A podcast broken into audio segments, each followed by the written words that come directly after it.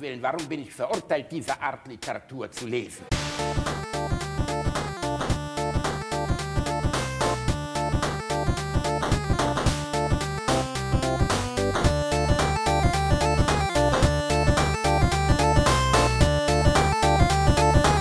Ich lache niemals unter meinem Niveau. Hallo, stehen Sie auf dicke Titten? Ich habe die größten Brüste und den riesigsten Hintern Berlins. Meine Tochter oder ich wichsen für 40, Schnellverkehr 50, Französischverkehr 60, Tittenfix 70, Französisch gegenseitig 80, Vibratorspiele 90, Luftsprudel unter Wasser, Ganzkörperöl und Handmassage ab 100 Mark sowie Französisch Total, Anal, Flotten Dreier, im Studio leicht dominant, leichtes Klavier und Vergewaltigungsspiele, spezieller Faustfick mit der Mutter, Frau Doktorspiele auf dem gynäkologischen Stuhl, Küstier, oh Natursekt, Fotos, ab sofort jetzt Montag bis Samstag, 10 bis 19 Uhr, in Schöneberg, Ecke Hohenstaufen und Motzstraße. Tschüss, bis bald. Achten Sie auf die Öffnungszeiten, auch beim Faustfick mit der Mutter. Gott, ja, das ja, ist ja ärgerlich. Man steht also draußen mit der geballten Faust vor der Tür, klopft freundlich an und dann sowas. Ja. Das ist ja, da wäre ich auch enttäuscht persönlich. Vielen Dank an Martin, der uns das zur Verfügung gestellt hat. Wenn ihr uns auch mal so etwas schicken wollt, dann immer bitte, ich, dann bitte per ich, Mail. Also ich bekomme so Eine ganz kurze Frage. Ich möchte kurz darauf hinweisen, dass das ja kein Pornodialog war, sondern offensichtlich eine Anrufbeantworter-Durchsage ja. von irgendeinem ja. Mini-Bordell. Und Martin, wir wollen ja nicht fragen, aber wie bist du denn daran gekommen? Hast du dich verwählt? Wolltest du eigentlich bei den Zeugen Jehovas anrufen oder weiß ich nicht, bei der Trockenreinigung und dann auf einmal zack, zack, Fausttrick 80 Euro, 80 Mark. Also er hat auf jeden Fall in der Vergangenheit angerufen. Das ist schon ein bisschen was her. Ich mag, dass das so gemacht ist wie so eine Durchsage beim Arzt. Das ich ist ja wirklich original so, wie wenn du bei einer Arztpraxis anrufst und sagst, ha, Sie haben uns heute leider nicht erreicht, aber der gynäkologische Stuhl ist geöffnet von 8 bis 12 Uhr mittags Oh Mann, ey. Ich finde diese Hintergrundmusik so schön. Das ist ja auch, äh, es ist ja eine Kunstform, auch die verloren gegangen ist, ne? Warteschleifenmusik. Völlig verloren gegangen. Äh, James Last ist tot, der große Meister der Hintergrund-Warteschleifen auf Fahrstuhl, Fahrstuhlmusik. Ähm, das war so dieses, es gibt so dieses dieses leicht im Hinterher dudelnde, das gibt's heute in der Art das, und Weise doch, gar da, nicht mehr. Doch, doch, doch, doch. Das habe ich in meinen Streams immer laufen, weil ich ein bisschen Musik im Hintergrund laufen haben möchte. Das nennt sich Bossa Nova. Bossa Nova, oh Gott, Ja, Bossa Nova. Bossa Nova äh, kann man auch beschreiben als unaufdringliche Hintergrundmusik. So Jazz. Ich glaube, es gab, es gab einen Hit damals, der hieß, äh, sie wollte nur den Bossa Nova oder sowas. Äh, das ist schon ja, sehr alt. Da waren wir noch lange nicht geboren. Ja, aber es kann auch sein, dass der lange anders auf WDR 4.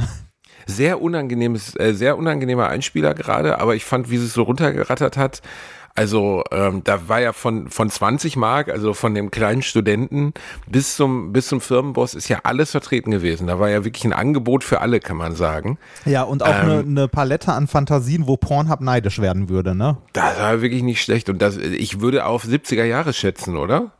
Boah, gute Frage. Ja, das ich glaube schon. So mit, gewesen sein. Also mit der Musik auf jeden Fall. Mit der Musik im Hintergrund auf jeden Fall. Aber äh, dann muss es doch fake sein, weil ich glaube nicht, dass sich in den 70ern jemand hingesetzt hat, diese Aufnahme äh, angefertigt hat. Dann hat jemand dort angerufen und hat das wiederum aufgenommen. Äh, vielleicht, ja, vielleicht ist es auch aus irgendeinem, äh, aus irgendeinem Schmuddelstreifen Film, ne? aus der Zeit. Schmi ein Schmuddelstreifen, ein wie schön du das gesagt hast. Ich finde das ja immer schön, wenn ich beim Arzt anrufe, besonders wenn ich bei neuen Ärzten anrufe und dann irgendwann der Moment kommt, wo mir dargelegt wird, dass ich erst in den nächsten, also ja, ich muss da mal schauen. Ah, ähm, äh, ja, wir hätten da in sechs Monaten äh, theoretisch. ja, gerade bei Fachärzten, hat der, ne? Hat der Dr. Kreis, hat da sechs Monaten, sieht das, ah, ich muss mal schauen im Juni, ah, schwierig im August.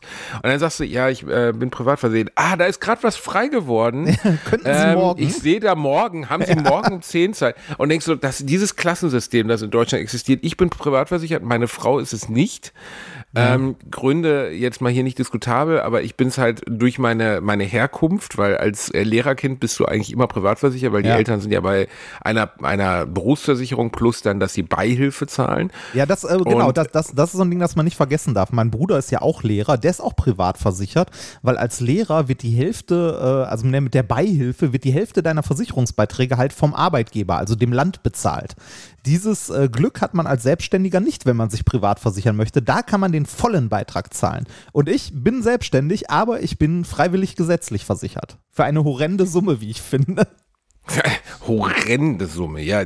Also die, die äh, Privatversicherung zahlt sich halt in diesen Momenten aus, wenn es wirklich um Termine geht. Ja. Ähm, da ist es geradezu abstrus, wie, wie du da belogen wirst. Also vorher wird dir gesagt, es geht wirklich gar nichts. Also wir können keine neuen. Oder noch schlimmer finde ich, wenn du direkt am Telefon durchgesagt kriegst, Kassenpatienten nehmen wir gar nicht mehr auf. Ja, es gibt ja mittlerweile schön, ne? Ärzte, die nur Privatpraxis sind. Also dieses Zwei-Klassensystem in unserem Land ist, ähm, ich finde es gut, dass es grundsätzlich eine Krankenversicherung gibt oder dass jeder Bürger eine Krankenversicherung hat, von Natur, also von Natur aus klingt ja, genau. jetzt so nicht, komisch. Ne? Nicht versichert gibt es im Grunde nicht nicht versichert gibt also, es nicht. Also bevor jetzt irgendwie in den Kommentaren Leute auftauchen, doch, das kann funktionieren. Ja, äh, nicht versichert gibt es nur so halb. Also ne, es kann sein, dass du irgendwie aus dem Raster fällst, dass du als Student dann irgendwann mal nicht mehr versichert bist oder so. Aber du bist im Grunde immer noch krankenversichert, weil du quasi ähm, freiwillig pflichtversichert, gesetzlich versichert bist. Genau. Das heißt, wenn du irgendwann dann mal wieder in die äh, Krankenversicherung einzahlst, dann kommt nicht herzlich willkommen, hier ist Ihr Beitrag für diesen Monat, sondern herzlich willkommen, zahlen Sie bitte erstmal die Beiträge der letzten zehn Jahre nach.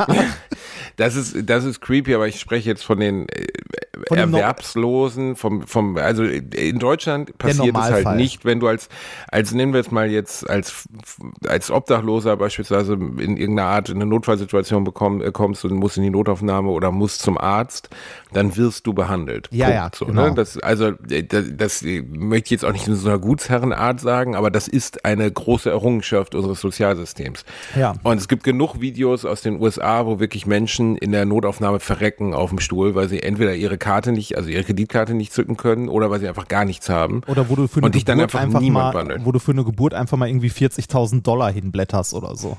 Das hat irgendwann mal jemand getweetet, äh, seine Behandlung infolge eines Klapperschlangenbiss beim Wandern. Ich glaube 450.000 Dollar. Mhm. Und dann hat er drunter geschrieben, im Rückblick wäre ich lieber abgekratzt.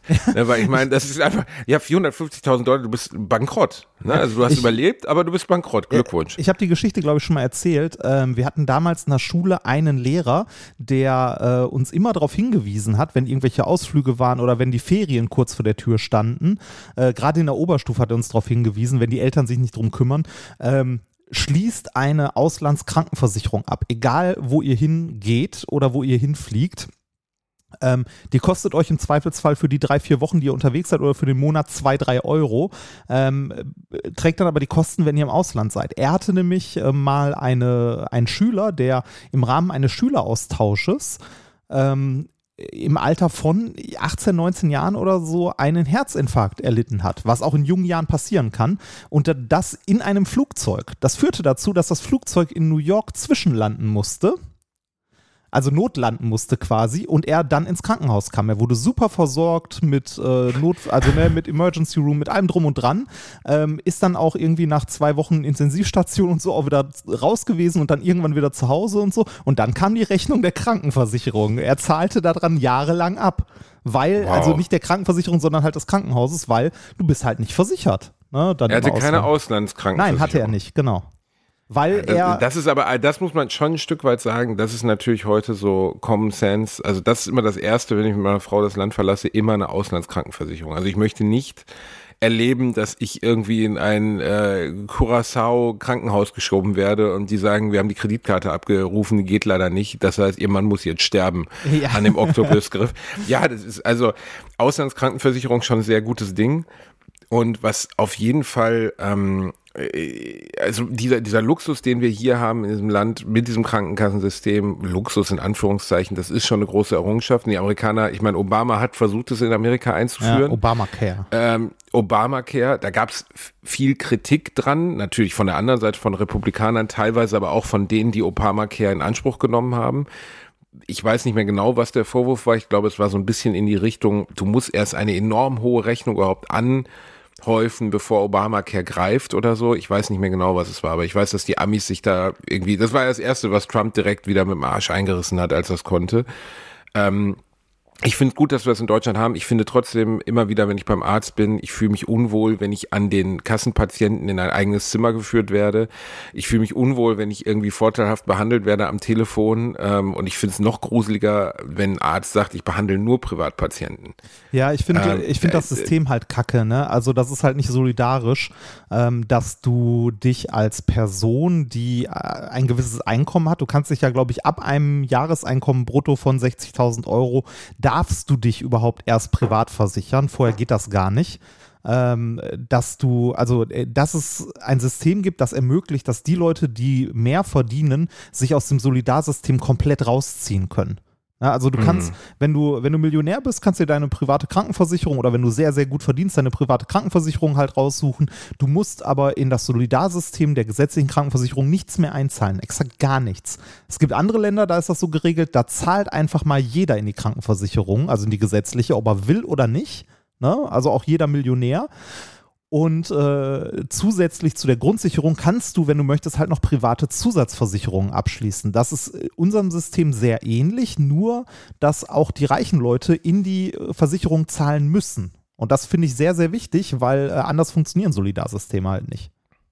Ja, genau so ist es. Ähm, ich bin froh, dass wir in so einem System leben, aber irgendwie muss das mal ein bisschen egalisiert werden zwischen Privat- und, und Kassenpatienten. Also diese, diese starke Stufe, die man da übertritt, es kann nicht sein, dass du sagst, du hast irgendwie vier Wochen lang Kopfschmerzen und der MRT-Termin ist in drei Monaten. Das geht einfach nicht.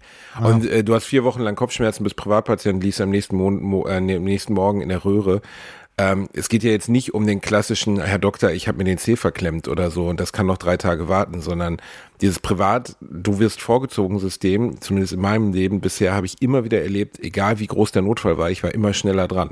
Ich also ich hatte zum Beispiel den Fall, dass ich Kopfschmerzen hatte und ähm, dann äh, in die Röhre musste, weil man gucken musste, was ist da los. Mhm. Und ähm, das äh, musste überprüft werden, dann war ja klar. Und die, äh, ich war am nächsten Tag in der Röhre und dann habe ich das gleiche in meinem Umfeld erlebt bei jemandem und der musste drei Monate warten oder so. Also völlig abstrus. Ja, das in der Zeit, in der du äh, Angst hast davor, einen Hirntumor zu haben oder ein Nervenproblem oder einen Schlaganfall oder sonst irgendwas. Ich war ja auch mal eine Zeit lang privat versichert, also nur ganz kurz, ähm, so ein halbes Jahr grob. Äh, das war am Anfang meiner Selbstständigkeit zwischen zwei Jobs.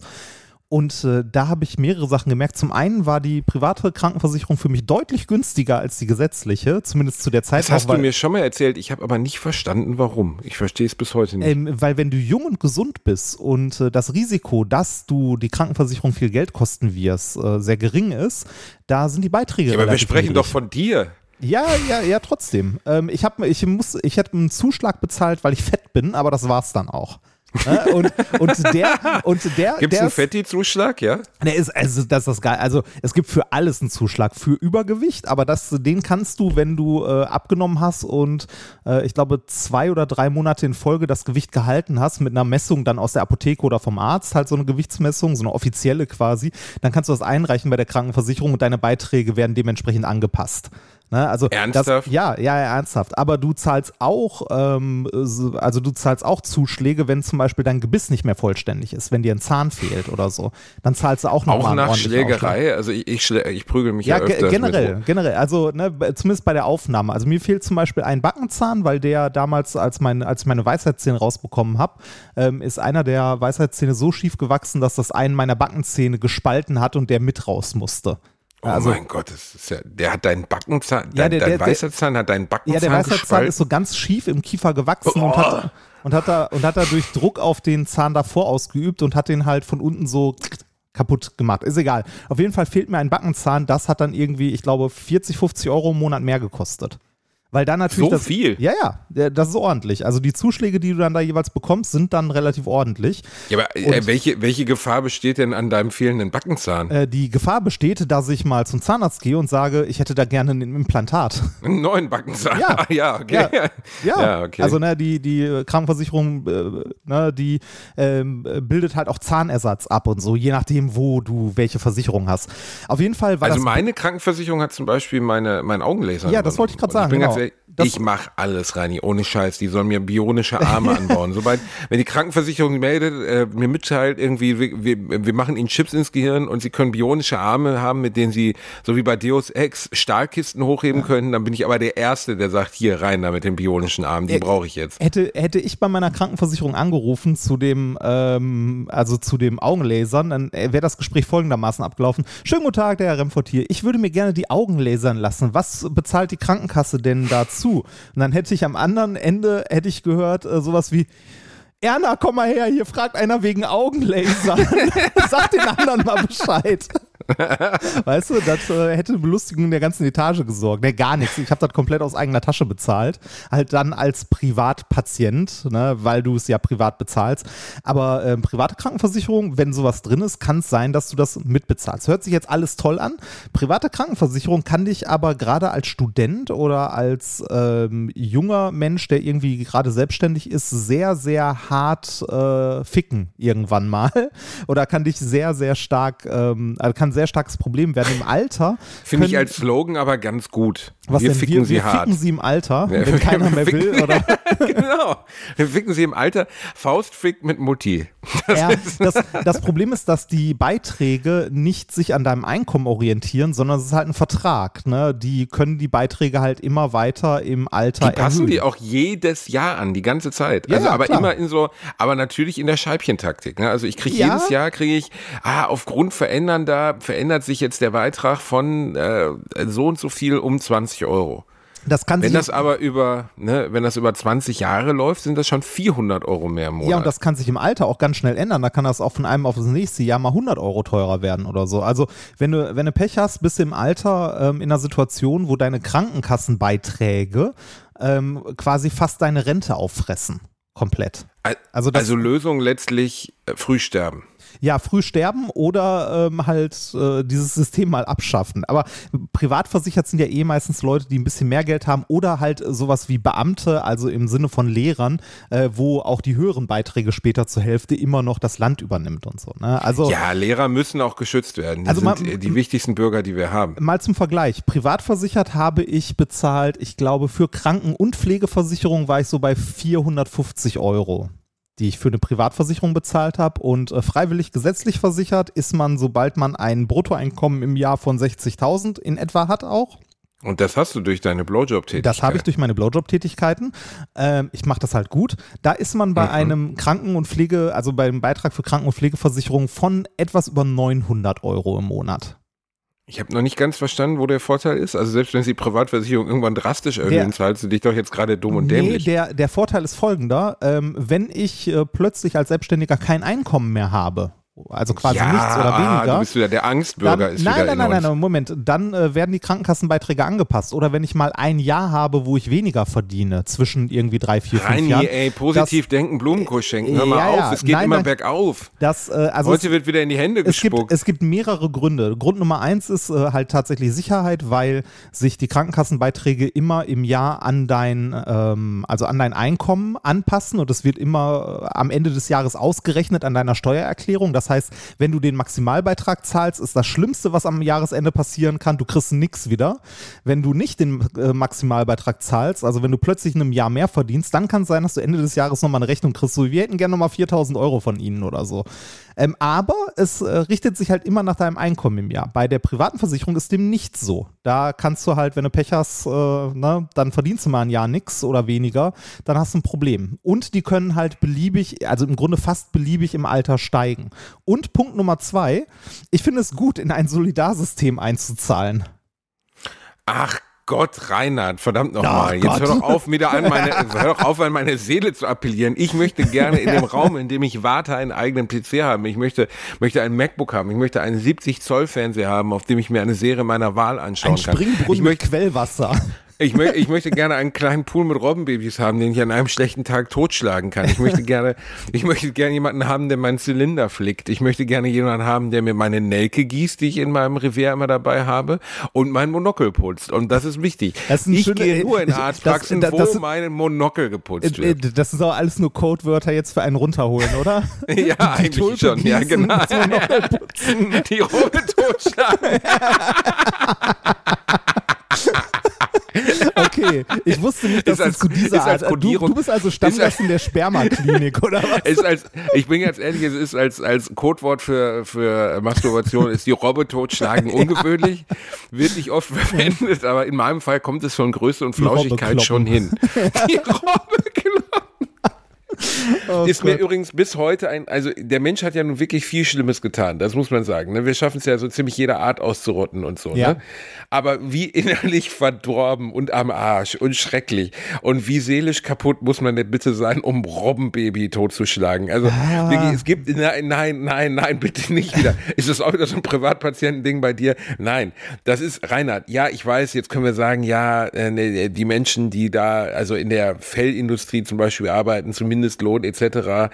Äh, mittlerweile, ja, das gibt es glaube ich immer noch, dass arme Robbenbabys totgeschlagen werden oder von mir aus auch äh, Kontrolle der, der Dings. Aber hast du schon mal ein Robbenbaby gesehen? Ja, ich habe schon mal ein Robbenbaby gesehen. Und die, und die, hauen die, die ich hauen ja auch nicht eine Million Mal totprügeln. Die hauen die auch nicht kaputt, um daraus Pantoffeln zu machen, sondern ähm, quasi als äh, Fressfeinde, als Konkurrenz für den Fischfang ist ja noch schlimmer. Ja, ja, ich sag nicht, dass es besser ist.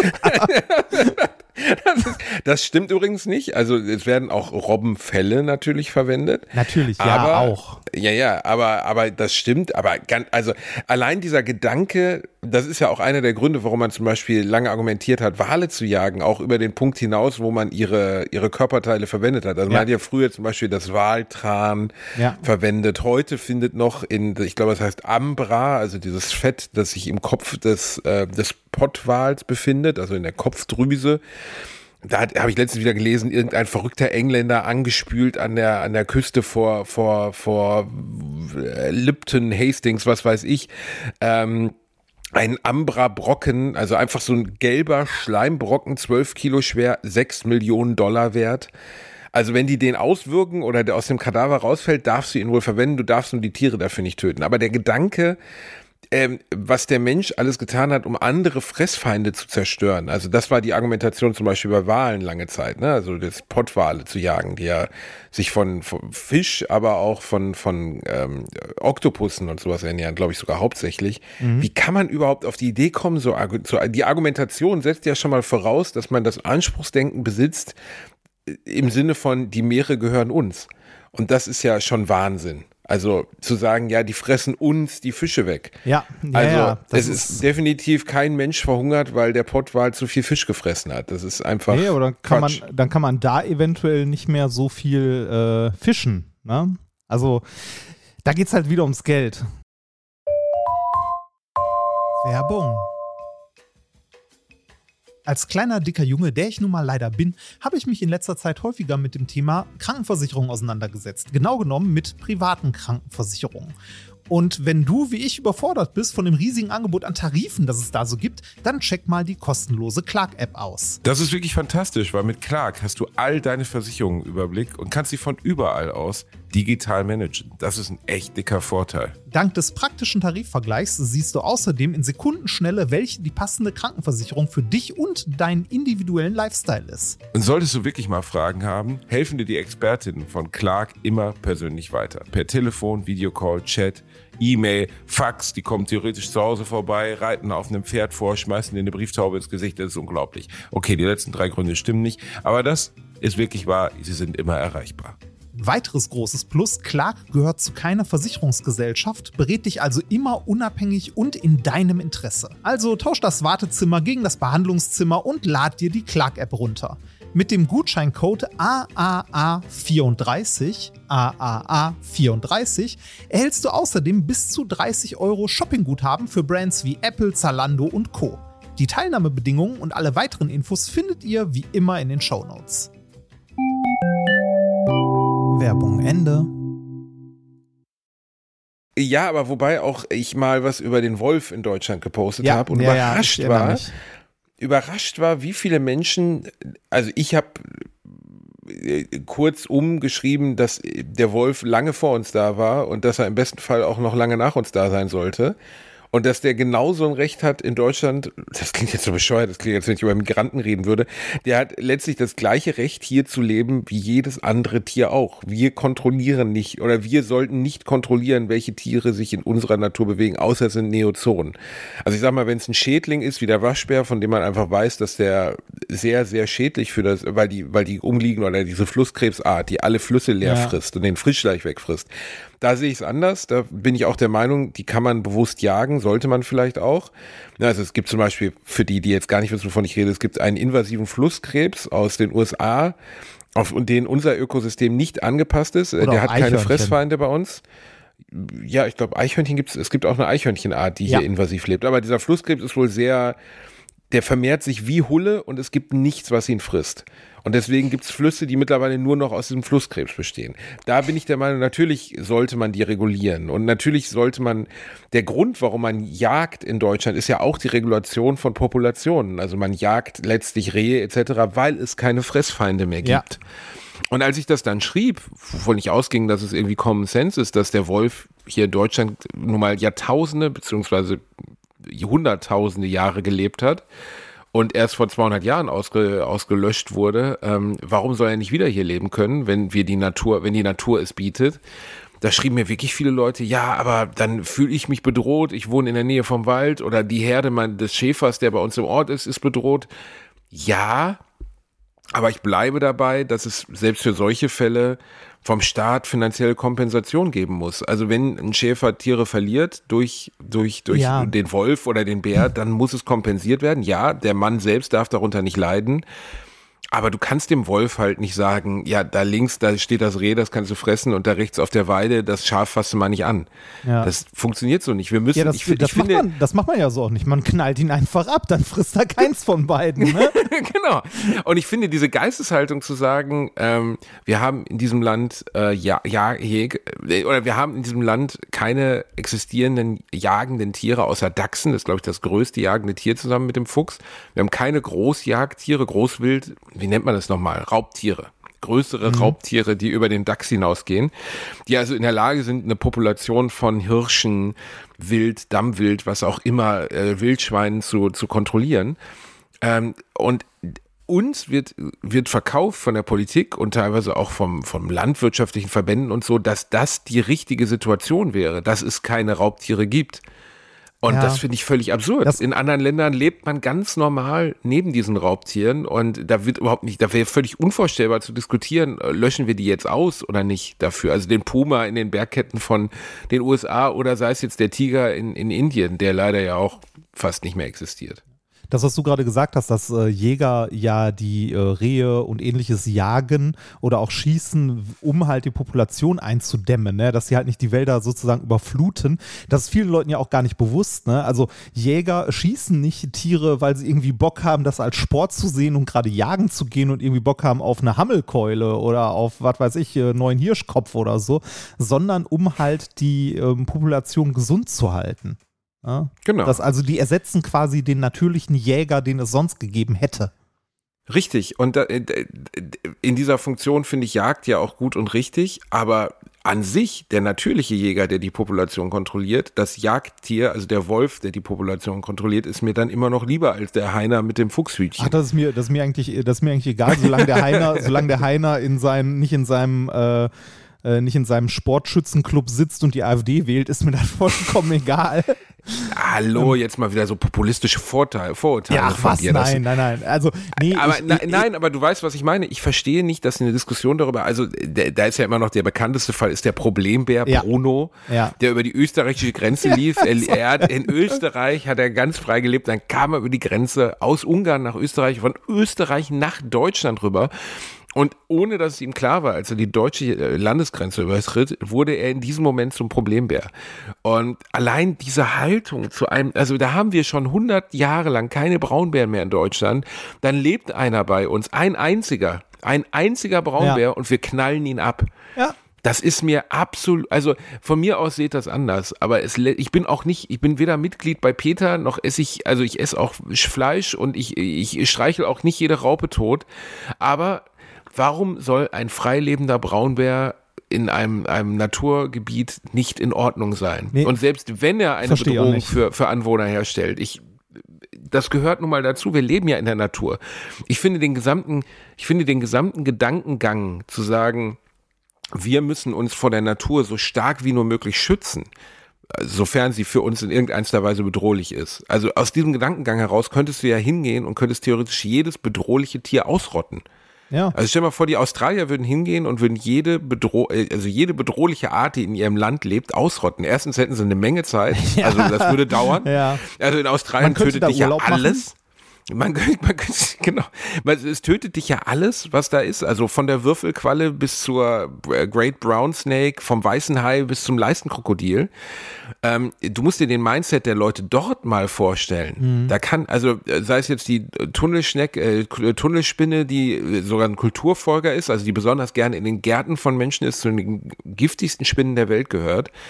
Ähm, die leben aber damit, mit dieser Bedrohung. Ja, ich, also ich, ich muss jetzt auch nicht die Tunnelspinne ähm, bei mir im Keller haben, da kann ich auch drauf verzichten, aber das ist ja was anderes, als jetzt über äh, einen Wolf, einen Fuchs, einen Dachs oder sonst was in einem Wald zu reden. Ne? Ich meine, äh, ich habe mal direkt neben dem Wald gewohnt und zwar eine ganze Zeit. Also ich habe fast, also äh, da, wo wir, wo unser Haus stand, das war eigentlich im Pfälzer Wald. Wenn ich aus dem Haus gegangen bin und nach links geguckt habe, dann kamen da ungefähr 40 Kilometer oder mehr bis zur, Fran also bis zur französischen Grenze eigentlich nur Wald. Da war nichts anderes. Ich habe in drei Jahren, die ich da gelebt habe, habe ich einmal ein Reh gesehen. Also und ich bin viel im Wald unterwegs gewesen. Ich habe ja. einmal ein Reh gesehen und äh, ich glaube auch mit Wölfen oder ähnlichen. Das sind halt, also die, äh, die, ich sag mal so, die Wölfe sitzen nicht zusammen in ihrem Wolfting im Wald und denken sich, so, wie überfallen wir jetzt das Dorf da drüben? ne? Sondern die sind eher, die sind eher, äh, also wenn, wenn es mal zu einer Begegnung dann von Wolf und Mensch kommt, äh, sei es jetzt auch mit Schafsherren oder sonst was, dann ist das eher ein Zufall und eher ungewollt. Und dann ähm, weiß ich auch nicht, ob man dann unbedingt die Wölfe direkt abballern muss. Also äh, sehe ich nicht. Ich sehe es genauso wie du, dass wenn dann so ein Wolf mal so ein Schaf gerissen hat, und wir reden da ja nicht irgendwie von äh, der Wolf snackt sich äh, einmal am Tag ein Schaf rein, sondern das passiert dann irgendwie ich weiß es nicht genau, aber lass es dann ein, zwei Mal im Monat passieren, dass da eventuell ein Schaf weg ist. Und das wäre wahrscheinlich schon häufig dann muss das halt kompensiert werden. Ne? Also wir haben so viel Geld in die Braunkohle gebuttert, dann können wir doch bitte auch ein bisschen Butter auf die Schafe geben. ja, also du wirst sehen, dass viele nicht unserer Meinung sind. Ja, weiß werden. ich, weiß ich. Ähm, äh, also ich habe jetzt gerade einmal ganz kurz das bei Google eingegeben, wie viele Wölfe leben in Deutschland, weil viele mir schrieben, es ist eine Plage, es ist eine Plage, wir müssen die wieder auslöschen. Es leben in ganz Deutschland, in ganz Deutschland 100, also die Zahl letztes Jahr, 157 Rudel. Und man ja. geht von, ich, die Zahlen gehen hier ein bisschen auseinander, aber von 500 bis 800 Tieren aus. Ja, wow. Das, äh Also, eine Plage ist, vielleicht im Jahr 2002, äh, 2020 wurden 942 Wolfsübergriffe mit 3959 getöteten, verletzten oder vermissten Nutztieren gemeldet. Und wie viele mit Menschen? Das ist äh, gar keine. Ja. Null. Die, gut, äh, die Bundesländer mit Wolfsvorkommen gaben demnach insgesamt rund 9,5 Millionen Euro für Herdenschutz und Schadensausgleichszahlungen aus. Ja, also weißt du, auf die Volkswirtschaft gerechnet, was sind da bitte 9 Millionen?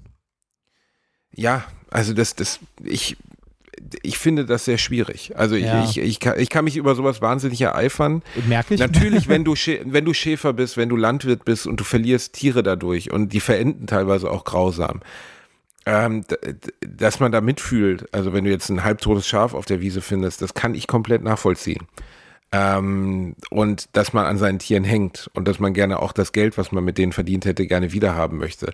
Aber ich finde, das muss eine, eine der größten Wirtschaftsmächte der Welt stemmen können, eine halbwegs intakte Natur mit einem Ausgleich zwischen Raubtieren und gejagten Tieren. Mir fällt gerade der Begriff nicht ein. Wie nennt man Tiere, die geraubt werden, die gejagt werden?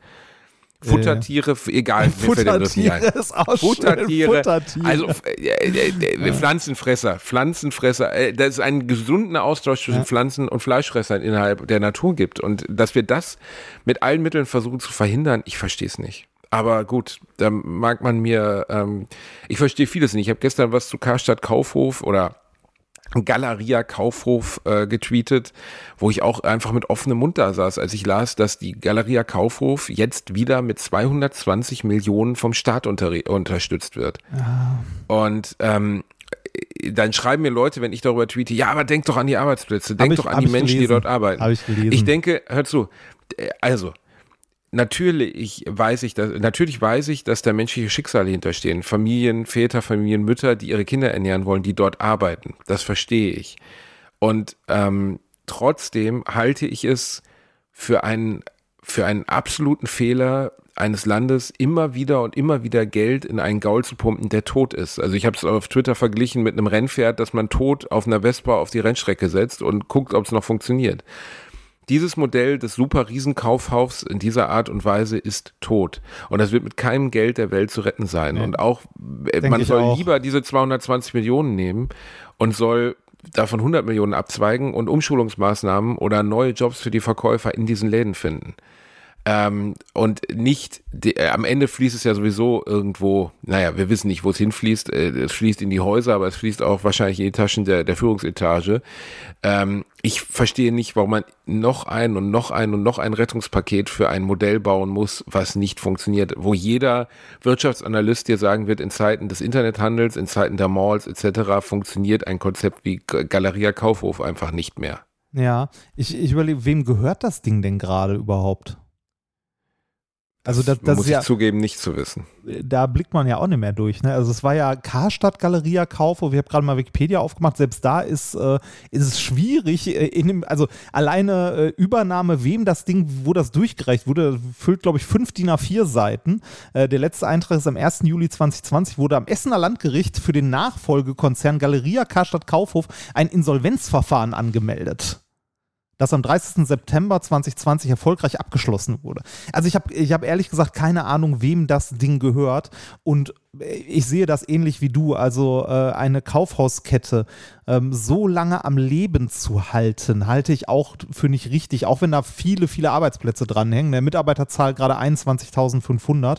Ähm, aber äh, es Wahnsinn. ist ja, es, also es ist ja nicht so, ähm, es ist ja nicht so, dass man sagt, so, wir, äh, wir retten das Ding jetzt mit einem Kredit. Also, das ist, glaube ich, ein Kredit, der denen gewährt wurde. Ähm, wir geben denen jetzt in irgendeiner Form einen günstigen Kredit. Äh, das hilft ja nicht. Ne? Also, das heißt, also, es ist ja absehbar und zwar sehr, sehr gut absehbar, dass das Ding in fünf Jahren nicht plötzlich wieder funktionieren wird. Wir werden in fünf Jahren nicht in der Situation sein, wo wir sagen: Ach komm, wir gehen alle wieder ins Kaufhaus. Und du wirst es auch nicht durch leichte programmatische Wechsel ändern können. Also du wirst hm. nicht hingehen können und sagen, hey, wir ändern diese und diese Abteilung oder wir ändern dieses und dieses Modell. Ja, von mir aus, ja, wir machen jetzt online, das machen sie ja, glaube ich, sowieso schon, aber wir ändern unser Geschäftskonzept, nämlich das Riesen ein, also der, der Gigant, der dahinter steht, nämlich diese riesigen Einzeleinkaufshäuser in den Fußgängerzonen, die entweder unglaublich viel Miete kosten oder unglaublich teuer zu betreiben sind. Mhm die lassen sich ja nicht ändern. Du kannst ja jetzt nicht sagen, wir ändern unser Konzept komplett. Wir machen nee. jetzt hier irgendwie 50 Quadratmeter und der Rest läuft für Europa anders, sondern wir haben ja immer noch diese unglaublichen Bauriesen. Das heißt, die müssen ja bespielt werden. Die müssen ja mit Leben, mit, äh, mit Waren und auch mit Mitarbeitern gefüllt werden, die in der Lage sind, die Leute dort zu bedienen.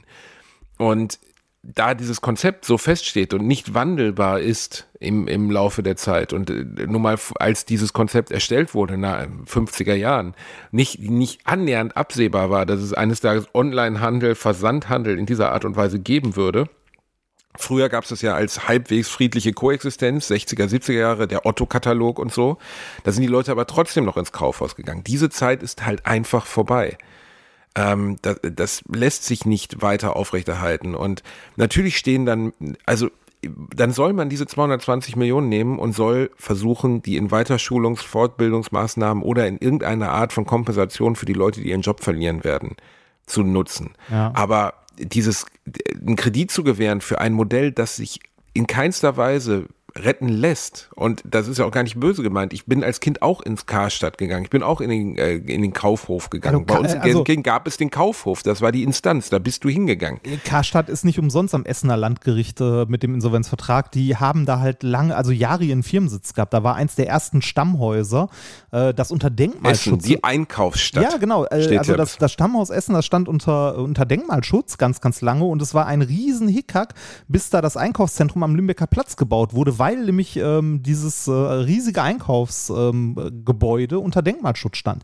Bis sie dann irgendwann gemerkt haben, ah nee, ist gar nicht das ganze Gebäude, ist nur die Fassade und dann gemerkt haben, ah ja, der Denkmalschutz ist gar nicht so wichtig, wenn wir jetzt hier eine Supermall hinbauen können. Ähm, die Fassade muss nur irgendwie wiederverwendet werden. Und wenn du jetzt in die äh, in Essen das größte in also das größte Einkaufszentrum in einer Innenstadt Ne? Damit loben sie sich, also das Einkaufszentrum Limbecker Platz in Essen. Das größte Einkaufszentrum in einer Innenstadt. Ist total für den Arsch. Äh, Auf Deutsch man, einer toten Innenstadt. Ja, ja, wobei die Innenstadt hat das halbwegs, also hat es zumindest zum Teil noch verkraftet. Ähm, ne, die Essener äh, Innenstadt. Die ist nicht schön, aber die hat es ein bisschen noch verkraftet. Trotzdem ist dieses Einkaufszentrum am Limbecker Platz, saugt halt die Innenstadt leer, wie das alle Malls machen. Ähm, aber, und es ist halt auch äh, wie jedem, äh, es sieht aus wie jedem Mall von innen, es sind die gleichen Läden drin, es ist halt, ne, die gleichen Ketten, es ist ätzend. Aber worauf ich eigentlich hinaus wollte, ist, diese Fassade, die ja immer noch denkmalgeschützt war und die irgendwie erhalten werden sollte, äh, irgendwie hat man sich dann doch geeinigt, dass die äh, in dem neuen Einkaufszentrum halt wieder ähm, verwendet wird. Und wenn man das weiß, nur wenn man das weiß ähm, und von der Innenstadt aus in das Einkaufszentrum geht, dann sieht man, dass Teile der Fassade an diesem Einkaufszentrum dran sind und Teile der Fassade äh, in dem Eingangsbereich, wenn du durch die zwei Türen gehst, also die Luftschleuse quasi, rechts und links Teile dieser Fassade eingebaut sind. Wenn du es nicht weißt, dann siehst du es nicht. Also, es tut, also das ist äh, totaler Schwachsinn. Hätten sie auch direkt ganz lassen können. Auf jeden Fall, ähm, Karstadt war in Essen immer riesengroß, aber irgendwann war halt einfach vorbei. Ne, es gab Karstadt, Karstadt Sport, Karstadt Hören und Lesen. Äh, also ne, es gab mehrere große Kaufhäuser, aber diese Zeit der großen Kaufhäuser in Innenstädten, ich denke auch, die ist vorbei. Und die wird auch nicht wiederkommen, weil das Internet verschwindet nicht. Ja, genau das ist es. Also es ist eben kein Trend, der sich wieder ändern wird oder so. Das müssen wir halt, glaube ich, begreifen. Und eine Bundesregierung, nicht die, die nicht bereit ist, das zu begreifen, und ein Konzern, der dahinter ist, der offensichtlich nicht bereit ist, das zu begreifen. Ähm, ich muss auch sagen, dass, also für mich ist persönlich, also dann wird aber, dann schreiben mir Leute, ähm, das haben sie mir auch geschrieben, ja, aber denk doch an die Oma. Denk doch an die Oma. Ja, das stimmt. Ja, das, das ist richtig. Die Oma, die 70 oder 80 Jahre alt ist, ähm, die mit Onlinehandel nichts zu tun hat und die unter einem Dach alles haben möchte, was vielleicht für ihren täglichen Bedarf oder sogar für, für ihren Hausbedarf notwendig ist, die kann in diesen Laden gehen. Aber die reicht nicht, um ein solches nee. Multimillionenunternehmen zu halten. Nee, Punkt. genau. Das ist also am Ende. Und das ist ja nicht die Caritas. Also da wird dann so getan, als wären das soziale Einrichtungen. Es sind Kaufhäuser. Ja, es geht um Kaufhäuser. Also es sind Wirtschaftsbetriebe. Ein Wirtschaftsbetrieb, der nicht mehr funktioniert, wird nicht aufrechterhalten. Das ist leider ja bei jedem Wirtschaftsbetrieb ja, so. Ich weiß nicht, warum die Leute da so eine Leidenschaft entwickeln und bei anderen Dingen nicht. Das wollte ich gerade sagen. Am Ende ist das, dieser Kredit, der da gewährt wird, äh, ist am Ende nichts anderes als eine Subvention für die Arbeitsplätze. Ne? Das ist äh, das Gleiche, was wir jahrzehntelang, und wir sind davon beide betroffen, weil wir aus dieser Region kommen, jahrzehntelang im Ruhrgebiet hatte. Es hat sich seit, äh, ich glaube, seit den frühen 50ern eigentlich schon nicht mehr gelohnt, die Steinkohle im Ruhrgebiet abzubauen. Haben wir trotzdem gemacht und haben da Milliarden an Subventionen reingebuttert damit die auf dem Weltmarkt noch in irgendeiner Form verkauft werden können, um halt diese Arbeitsplätze zu erhalten. Hat sich im Nachhinein gezeigt, war eine Scheißidee. Ne? Also, äh, es, also, es hört halt nicht auf. Ne? Also, die Kohle, also im Ruhrgebiet, wenn man äh, genug Geld in die Hand nehmen würde, liegt immer noch Kohle im Boden. Aber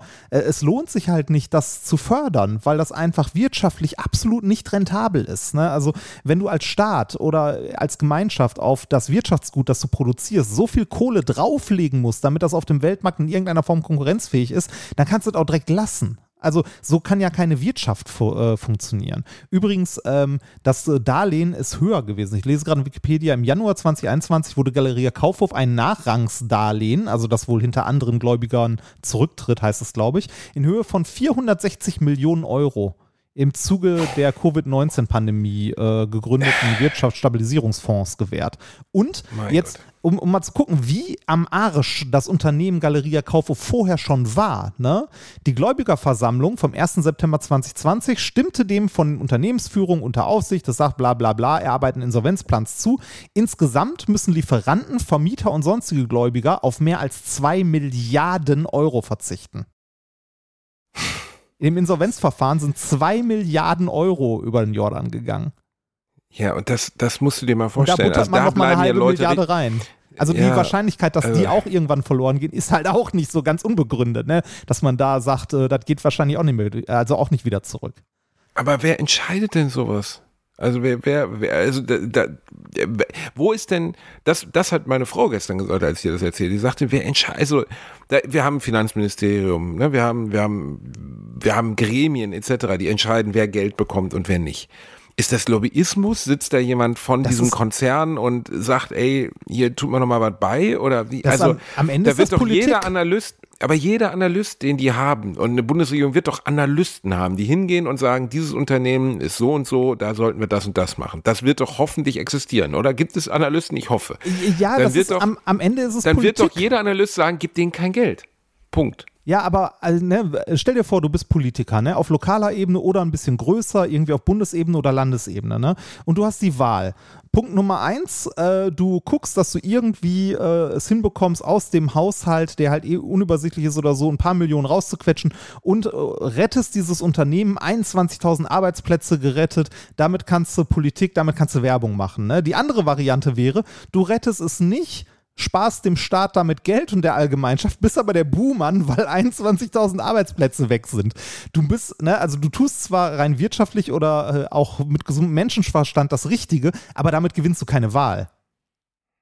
Das, ähm, Früher oder später. Das ist natürlich, das ist am Ende natürlich immer das Problem, dass du auf der einen Seite eine kluge Entscheidung fällen musst, auf der anderen Seite so populistisch handeln musst, dass du weiterhin Wahlen gewinnst. Also wenn du wirklich, wenn man einen wirklich wahren Wahlkampf machen würde, indem man sagen will, wir können das, das, das, das, das, das, das, alles nur machen, indem wir euch noch mehr und noch ja. deutlicher zur Tasche bitten, dann wählen die Leute dich nicht. Ja. Und dann wird das nicht passieren. ja. Also ich fand schon mutig genug von Habeck, ähm, hinzugehen und zu sagen, dass was ist sein Ziel? Ich glaube 80 Prozent erneuerbare Energien bis zum Jahr, ich habe das Jahr nicht, 2035.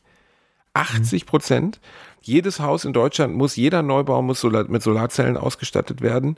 Ähm, Windkraft wird mit, mit Milliarden gefördert. Natürlich ist immer die Frage an, also wir gehen jetzt gerade über ganz viele Themen weg, aber ja. als ich das sah, da haben ja selbst, selbst die grünsten der grünen Analysten gesagt, das ist nicht realistisch machbar. Auf der anderen Seite lieber groß träumen und an dem großen Traum zur Hälfte scheitern, als zu klein träumen und selbst das nicht hinkriegen. Ja, richtig. Also lieber Maximalforderungen überziehen und das dann versuchen. Weil, da, also, ne, wie schon gesagt, da geht es ja um Politik und ähm, du musst ja irgendwie äh, teilweise das Eis brechen. Ne? Ich meine, guck dir, guck dir mal Bayern an. In Bayern wurde, ich glaube, seit, ich habe es gestern oder vorgestern bei Extra 3 gesehen, ich glaube, seit 2014 oder so kein äh, Windrad mehr gebaut, beziehungsweise kein Genehmigung oder so gut wie kein Genehmigungsverfahren mehr angestrebt, weil weil da eine neue Regelung politisch beschlossen wurde. Und zwar, äh, ich weiß gar nicht mehr, ich glaube, es ist so grob ein, ähm, ein Windrad darf nur gebaut werden, wenn im Umkreis der 20-fachen Höhe des Windrades oder der, nee, der, nee, genau, der zehnfachen Höhe des Windrades kein Wohnhaus ist und äh, oder keine, keine, kein Gebäude oder so. Und da zählt alles Mögliche, selbst ein Toilettenhäuschen oder so dazu. Was effektiv dazu führt, dass du kein Windrad in Bayern bauen kannst. Und äh, also das sind so die Fronten, die man erstmal aufbrechen muss. Und da finde ich so eine, so eine Forderung zu sagen, wir wollen 80 Prozent erneuerbare Energien vollkommen okay, auch wenn die vielleicht nicht ganz realistisch ist, ähm, alleine um die Gesetze in diese Richtung mal realisierbar zu machen. Außerdem ähm, ist es ja so, dass äh, nur weil es erneuerbare Energien sind, es nicht unbedingt heißt, dass das teuer sein muss, ne? Oder dass dadurch ganz viele Arbeitsplätze verloren gehen. In der Braunkohle und so, bla bla bla. Wir müssen unsere Wirtschaft in diese Richtung nur umstrukturieren. Wir müssen wieder anfangen, Solaranlagen zu fördern und zu bauen. Ne? Also du hast ja auch gesehen, Solaranlagen, als das noch gefördert wurde, gab es äh, ohne Ende Leute, die die Dinger aufs Dach gepackt haben, weil es sich halt wirtschaftlich gelohnt hat, die Teile äh, ja. halt auf dem Dach zu haben. Irgendwann ist diese Förderung aber ausgelaufen und dann hat es keiner mehr und gemacht, weil es sich nicht mehr lohnt. Ne? Und das ist halt ja. was, was wir politisch lenken müssen. Wir müssen halt sagen, wir wollen als Gesellschaft in Zukunft erneuerbare Energien haben. Und dementsprechend. Aber dann kommen halt immer so Totschlagargumente um die Ecke. Also zum Beispiel habe ich dann gelesen, äh, dann argumentieren manche Politiker mit dem Vogelsterben. Ja. Das Vogelsterben. Und dann habe ja. ich wiederum infolgedessen eine Auflistung gesehen, in Millionen gerechnet, also wie viele Millionen Vögel jedes Jahr aufgrund diverser unterschiedlicher Gründe sterben. Und der Faktor bei Windrädern, also tote Wildvögel durch Windräder lag bei 0,1 der Faktor bei Landwirtschaft lag bei, ich glaube, 860 mal Millionen. Ja. Also Landwirtschaft im Sinne von zerstörte Nester, im Sinne von äh, überdüngte Böden, ähm, Dinge, an denen Tiere im Folge der Landwirtschaft sterben. Du findest immer irgendeinen so, Grund, das nicht zu tun, was du nicht willst. Ne? Also das, äh, die, diese Geschichte mit, ja, Windräder töten ja Vögel, Windräder äh, töten Fledermäuse, bla bla bla. Dann kannst du auch sagen, ja, macht Braunkohleabbau auch. Und nebenbei gehen dabei noch ein paar äh, Dörfer kaputt und wir verändern die Landschaft grundlegend, sodass wir auch Probleme mit Überflutungen und ähnlichem haben. Also ich finde, ich, ich finde, finde gut, also man muss die Grünen ja nicht mögen äh, und man muss den Idealismus, den die teilweise haben, und natürlich werden die von der Realität auch eingeholt werden und werden Kompromisse machen müssen. Ja, natürlich. Aber einen Umweltminister zu haben, der sagt, das ist unser Ziel und dieses Ziel ist höher gesteckt, als irgendjemand glaubt, es erreichen zu können. Und selbst wenn wir nur die Hälfte davon schaffen, haben wir schon zehnmal mehr geschafft, als wir in den letzten 30 Jahren erreicht haben. Dann ist das einfach verdammt viel wert für dieses Land und für die Natur.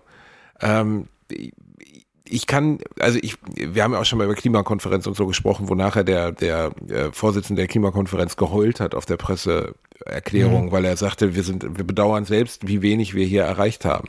Weil die Big Player wie Russland oder China gar nicht erst anreisen oder wenn sie kommen, sagen, ja, wir machen aber nichts.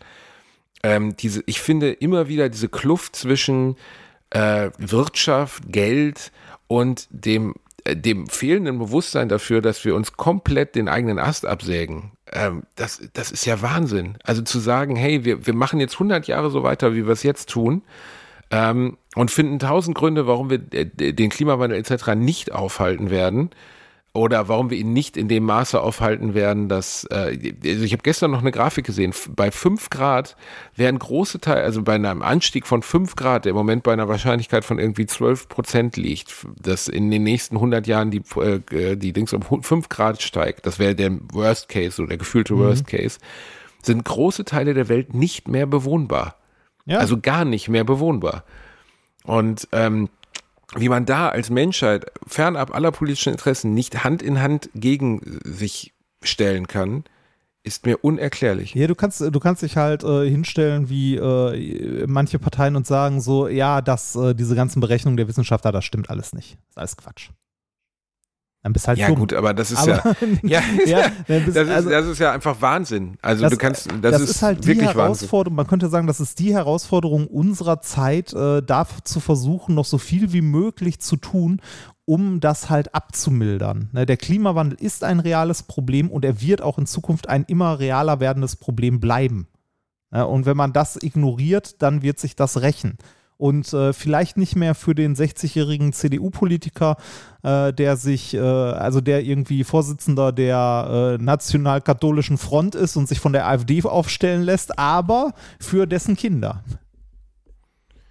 Wo, ja, wo, wo, aber das scheint dem, ihn nicht zu interessieren. Ne? Wo ich gerade beim Thema bin, hast du das mitbekommen mit Otte? Äh, dass der von der Werteunion sich von der AfD zum Bundespräsidenten äh, nominieren lassen wollte? Ja der Vorsitzende der ich, Werteunion, quasi ich, der Flügel der CDU. Ja, ich, äh, ich habe dazu getweetet, äh, äh, man erkennt mal wieder, mit einem Flügel kann niemand fliegen. Das ist, äh, ja. ich finde, hat, hat keiner verstanden, den Tweet. Also Echt ich glaube, der hat zehn oh, Likes, oder hat keiner verstanden. Schade. Aber ja, er ist, so ja, ist immer so, wenn, wenn Tweet mal, ja, aber es ist einfach so, äh, ich, ich verstehe aber auch gar nicht, warum man das überhaupt macht. Also warum macht man das? Also es gibt doch, also warum macht der das? Erstens macht er sich lächerlich. Zweitens ist doch die Chance, wenn du in dieser Position bist, ein, äh, sag mal, du bist der erzkonservativste Flügel der CDU und möchtest, obwohl die CDU selbst ja gesagt hat, sie stellen keinen Gegenkandidaten, sondern sind ja. mit Frank-Walter Steinmeier in Anführungszeichen einverstanden als Bundespräsident. Warum sollte man hingehen und irgendeinen Hansel nominieren, der sowieso gar keine Chance hat? Was soll das? Äh, das, das hat äh, Signalwirkung, ist das in erster Linie. Und zwar zeigt das zum einen, äh, also weicht das diese harte Linie zu sagen, wir, kann, wir, wir können nicht mit der AfD zusammenarbeiten oder wir werden nie mit der AfD zusammenarbeiten. Das weicht das auf. Das macht nämlich deutlich, dass es ähm, dadurch, dass es der Vorsitzende der Werteunion gibt, einen äh, halt nennenswerten Teil innerhalb der CDU gibt, der kein Problem damit hätte, mit der AfD zusammenzuarbeiten. Ne? Und ähm, für, für den Herrn Otte ist es halt, äh, ja, der hat jetzt eine neue, eine neue Heimat gefunden, kann man so sagen. Ne? Ja, aber ganz ehrlich, für Mr. Burns, Friedrich Merz, ist es doch einfach ein Geschenk auf dem Silbertablett, oder? So jemanden jetzt rauswerfen zu können, um sich selbst zu positionieren, das ist ja, doch so, es, es das ist doch super es geht, es macht aber auch deutlich, dass in der, äh, also dass in der CDU noch rechtere und konservative, also rückwär noch mehr rückwärtsgewandte Kräfte sind als halt äh, die Spitze, die jetzt da ist. Also das bricht ein Stück aus der CDU heraus. Also das schadet der CDU und zwar massiv. Äh, das schadet der CDU natürlich, weil es spaltet, wie jeder dieser Flügel. Ja, das sind ja Flügel ist so ein schöner Begriff. Ne? Am Ende ja. ist es eine Splittergruppe, nichts anderes. Ne? Also ja. es ist eine Abspaltung. Ich glaube, die äh, Werteunion ist sogar ein eingetragener Verein.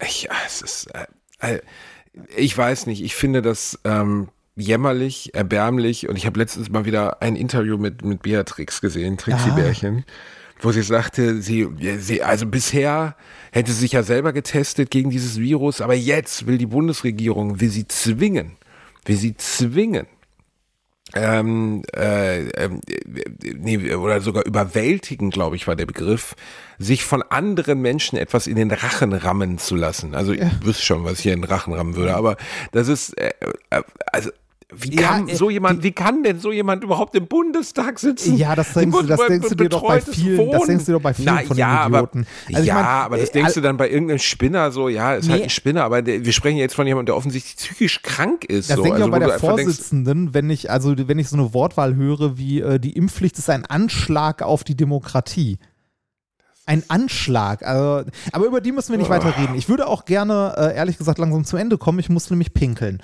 So, ähm, deshalb ja, bitte ich dich noch um eine Musikempfehlung. Eine Musikempfehlung? Ähm, dann nehmen wir mal den wunderschönen Song Good Riddance von Green Day.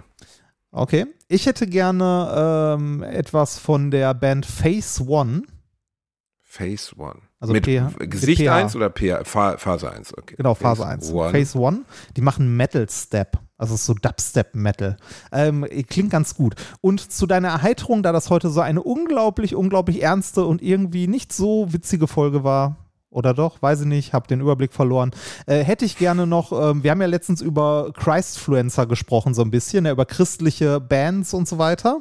Ja. Und ähm, da hätte ich gerne, dass du oh, kurz mal Google ich anwirfst. Ich spüre die O-Bros. Nein, es sind nicht die O-Bros, es ist besser. Es sind nicht die O-Bros. Die O-Bros könnt ihr euch auch mal angucken.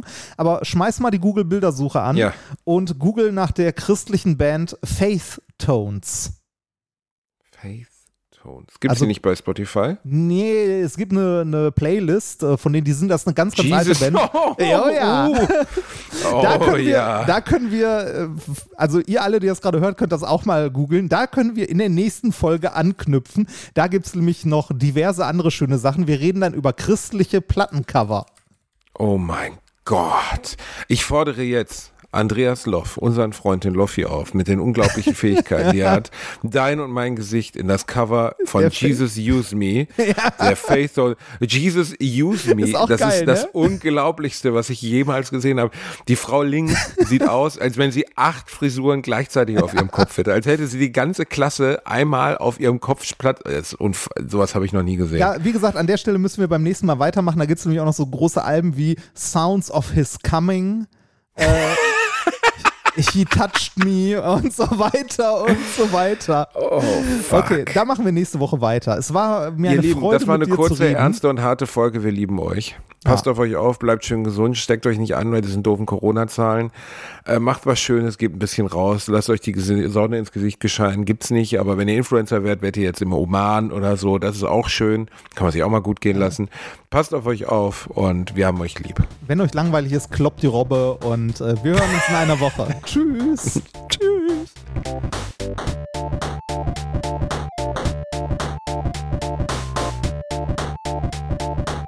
habe gelacht, aber unter meinem Niveau.